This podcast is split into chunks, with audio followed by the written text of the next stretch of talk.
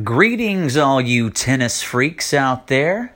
It's time for another edition of the Backhand Buzz. I'm your host, Jason Whitton, coming at you again after the crazy festivities of Thanksgiving. Hope you had a great, awesome, gobbly gobbly turkey day. We had a great one. Uh, my girlfriend and I went over to some friends that live really close by, two streets over. I mean, we didn't, uh, we just didn't want to travel. A lot of my family's back in Texas now. So we decided to stay local. Went to what my friends called an orphan Thanksgiving. So people in town, they weren't with family. A lot of us got together. There was a decent amount of drinking being done. There was great food. Um, I made my not so famous redneck cornbread stuffing um, I don't like sage. You know what I'm saying? I don't like sage. Get the sage out of my stuffing, okay? I want gravy on top, but I don't want any sage, okay? Get it away from me. Um, I don't know if you guys agree with that, but you know what I'm saying? It just overpowers. It overpowers the flavor. And I like the cornbread to come through. Throw some green onions in there, some white onions. We had a little, little uh, creamy chicken, cream of mushroom, little broth. It was, it was delicious. It was delicious. It came out really good this time. I'm proud of it. Um, got whooped up in a game of Boggle. Thought I'd walk in on a, in uh, into the game, but a friend of mine uh, showed me what was up, and I personally think she's a savant. I think she ended up getting like 33 points in one round to my four. So, uh, not going to challenge her in any more word games. I got slapped down and uh, got put in my place, and I accepted it wholeheartedly. Mm. I don't know what you guys are drinking. I hope you're pulling something up. Uh, it's in the evening time, so I have.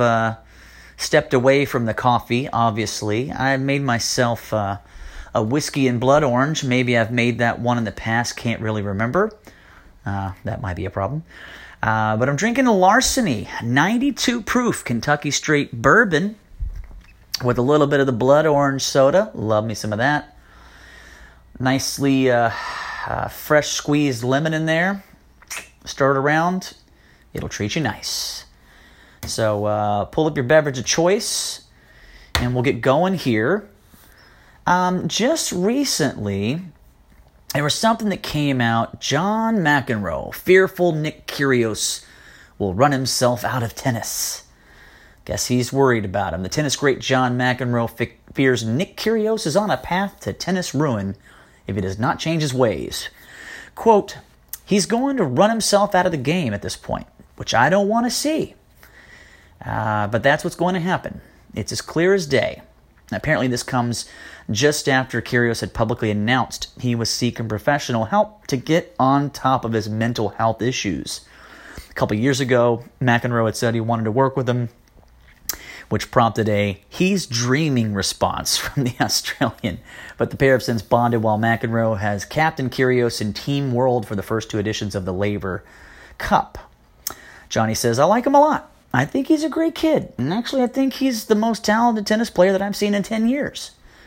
The difference between Nick and I at the moment is I tried all the time. He doesn't, for whatever reason. I'm not Sigmund Freud. I wish I was because I like Nick and he'd be good for the sport if he fully committed. Obviously, it would be good for him. That goes without saying. I think Nick's a really nice kid. Johnny Mac. Okay, you like Nick. That's great. We like him too, but you know, I, I don't know. Uh, he apparently he's so liked that, and I saw this happen. Uh, a uh, an umpire, a Swedish umpire, Mohamed Lahyani. I hope I'm saying your last name right. I can't remember. He got suspended for two events, two ATP events, because he jumped off of his chair in a match at this year's U.S. Open. Said, "I like you. I want to help you." and, it helped, and he came back and he beat uh, beat the guy he was playing uh, Herbert.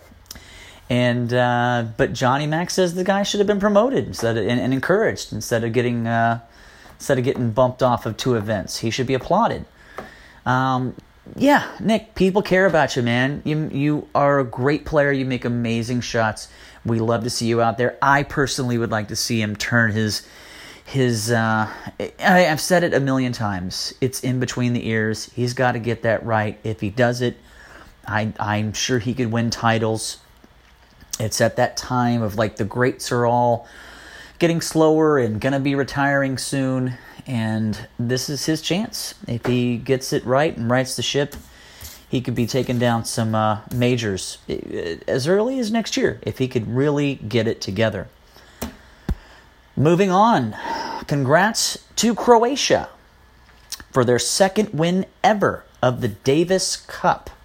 I'm going to look up some stats for you guys. And um, yeah, Cilic. Cilic pulled it out in the finals, beating Luca Pouille 7 6, 6 3, 6 3 to give him a 3 1 lead over the defending champions, France. And um, he said it's not every day that you become a world champion. He's 30 years old now. Uh, I've always dug him. I thought he had a. I think he has a great game. Still super strong. Um, the Croatian team was helped along by Borna Coric, another young kid who did fantastic in the semis to help beat the U.S. and um, helped himself move from a, a ranking of 48 to number 12 in the world now. So congrats, congrats to Coric. That's that's a big jump there. Last time Croatia won was in 2005, and um, this is the last year of the format. I think it's been going on, I believe, since 1900. Yeah, I'd say it's an old an old tournament. But this, uh, starting in 2019, the Davis Cup format is being replaced by an 18 nation World Cup style event to be held in Madrid in November in 2019, with the International Tennis Federation having agreed, oh, just something like, uh, looks like 3 billion? Tw- uh, 3 billion 25 year partnership with Kosmos, the investments, the investment group founded by Barcelona defender Gerard Piqué. P I Q U E. If I messed up your name, I'm sorry. You'll never hear this. Mm. But uh, there's a few people upset with the format. I'll have to look into it. I may even do an entire piece on the new Davis Cup format. Um, but we'll get back to that at a later date. I want to move on to the ATP Finals. Wow. Yeah. Zverev, my boy, my dude. I've been talking about him for a while. Zverev taking out the seemingly unbeatable, unstoppable force known as Novak Djokovic, took him out in straights 6 4, 6 3. The kid was on fire. I mean, he just. It was amazing. He took out. I mean, he took out several. You know, he took out Fed in the semis. And, um, man, I got to give it up to him. That is the buzzworthy performance of the week. He took out Isner. He took out Fed in the semis. And then he apologized to the crowd because everybody wanted Fed to win. There was some incident about him. Um, a ball had dropped out of the ball boy's hands, his pocket or something, and I saw it. And he stopped it. And at that point, it was during a, um, gosh, what was this? It was in the tie break. Um, Zverev took it 7 5. Fed had some chances in the first set. And in the tiebreak, the ball drops out. That's the rule. Zverev was playing by the rules, stops play. At that point, there was a chance for Federer to kind of overtake it, but I think on the next point or two later, um, Fed had a nice, easy shot at the net and just dumped it into the net. So I think time was ticking. I think it was just a matter of time on that one. Uh, he ended up taking it um, 7 5 in that uh, final tiebreak. So 7 5, 7 6 Zverev. And then just basically out Joker Joker in the final 6 4, 6 3, booming serves, was everywhere, looked amazing. I, I just, this kid, I think this is the breakthrough.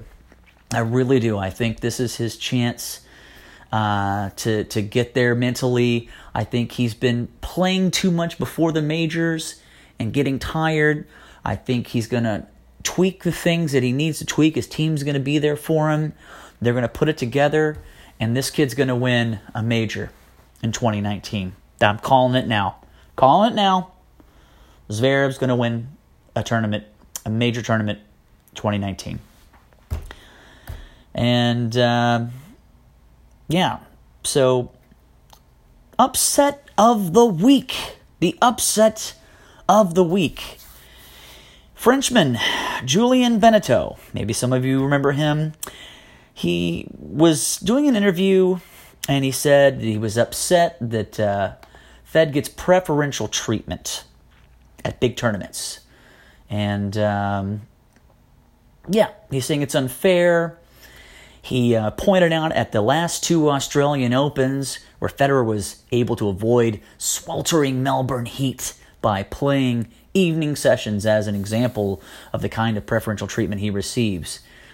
Um, I saw the interview uh, with Paul Annacone and uh, Jim Courier weighing in on this. Paul Annacone says, uh, When the issue came out, I said, Yes. And so? Happens every tournament people come in, they ask for things. You know, Rafa would like to play here, Novak would like to play here. Same, same. Uh, it was agreed by Jim Courier, who basically said, "I think, uh, I think Roger gets an appropriate treatment for who he is in the game, what he means to the fans." What he means to the broadcasters. I don't think there is any scandal or that the USTA, Tennis Australia, are doing anything different than they would normally do and uh, he called it a bit, misguided by Julien Benneteau. And he said that, you know, Benneteau had said a lot of nice things about Fed in the radio interview, but basically the media wants to make a, you know, a mountain out of a molehill, and they want to grab the negative and make a story out of it. Uh, otherwise, we wouldn't be talking about it. But um, yeah, that that really was just, you know what? I agree with a lot of other people uh, that uh, you know, it's it's okay that some of these guys that have been at it for you know more than a decade, a decade and a half, grinding it out and still playing, finishing at the top of the rankings every year, year in, year out. You know what? If they want to play at a night on a night session, okay, okay. You want to let him not sweat as much? Look what happened when he didn't, when he faded at the U.S. Um, you know, but it happens. It happens. He's gotten older. He's great for tennis. People want to see him play. He still has to win the match. He still has to to uh, you know get the last point. So I think uh, you need to chill out, Benneteau. All right, because that's my upset of the week. And uh, since we're wrapping up, this will probably be uh, well. This is the last um, event here of the year. It's been an incredible year. Just to go over some things, you know, Novak is at the top, number one for the fifth time, and oldest at 31, uh, the year in number one. And that is continuing 15 years of the Big Four dominance at the top of ATP rankings from 2004 to 2018. Second is Rafa Nadal, finishes in top uh, 10 for four, the 14th straight year, second best with Federer all time behind Jimmy Connors at 16. And uh, good old Fed in 37. He's 37 years young, finishing number three, and a record 14th time in the year in top three. Number four, as I mentioned, Alexander Zverev. Oh, the youngest 21 to finish in top four back to back seasons since Djoker did it in 07 08, and the first German to finish in top four since Boris Becker in 94 95. Rounding out the top 10, we have Juan Martin Del Potro, Kevin Anderson, uh, Marin Cilic, Dominic Thiem, who I think I'm picking to be the spoiler, the dark horse in uh, for the French Open this year. If anyone's going to take out Nadal, it's going to be, um, yeah, I think it's going to be Thiem. Uh, Kei Nishikori had a good run there for a bit there. And our, our buddy, Johnny is the oldest American, 33, first time finisher in top 10, and number one American for the sixth time in seven years. Uh, props to U.S. tennis. We led all countries with 11 players in the top 100, the most since 2003, followed by Spain with 10 and France with 9. France had the most players in the top 50 with 6. It's also the tallest top 10 in the history of the ATP rankings, with Isner at 6'10. And the short guy, Kevin Anderson, coming in at 6'8. Uh, they're the tallest players to finish in the top 10. Overall, there were five players at least six six in the top 10. Six, six. Try to say that with a lateral lisp. Uh, you got Zverev, Del Potro, and Cilic all coming in at a measly, wimpy six foot six. Um, it just goes on and on. The number one Australian, Alex de who I piqued my interest back at Wimbledon this year, um, jumped, made the biggest jump, 177 spots in the top 50 from number 208 in the world at the end of 2017 to a year-end ranking of number 31. It's it's incredible. Shapovalov, my one of my favorites, finished a year-end best at number 27, the youngest of two teenagers in the year-end top 100, along with de Minaur. And um, yeah, I think that about wraps it up. The 2019 ATP World Tour season begins Monday, December 31st in Brisbane, Doha, and Pune, India. Pune, India, I believe is the way you pronounce that. So, guys, have a great uh, rest of the holiday season. Remember to drink your drinks and be merry. Uh, let's celebrate American tennis being uh, hopefully being great again very soon. We got some great female prospects coming up as well, and um, whatever you guys celebrate over the holiday season, Merry Christmas Happy Hanukkah, Happy Kwanzaa, uh, whatever you celebrate, just be with friends or family, be merry, and uh, let's bring in the new year. And I'll catch you guys then. Again, support American tennis, and uh, I'll, I'll check you next time. Cheers.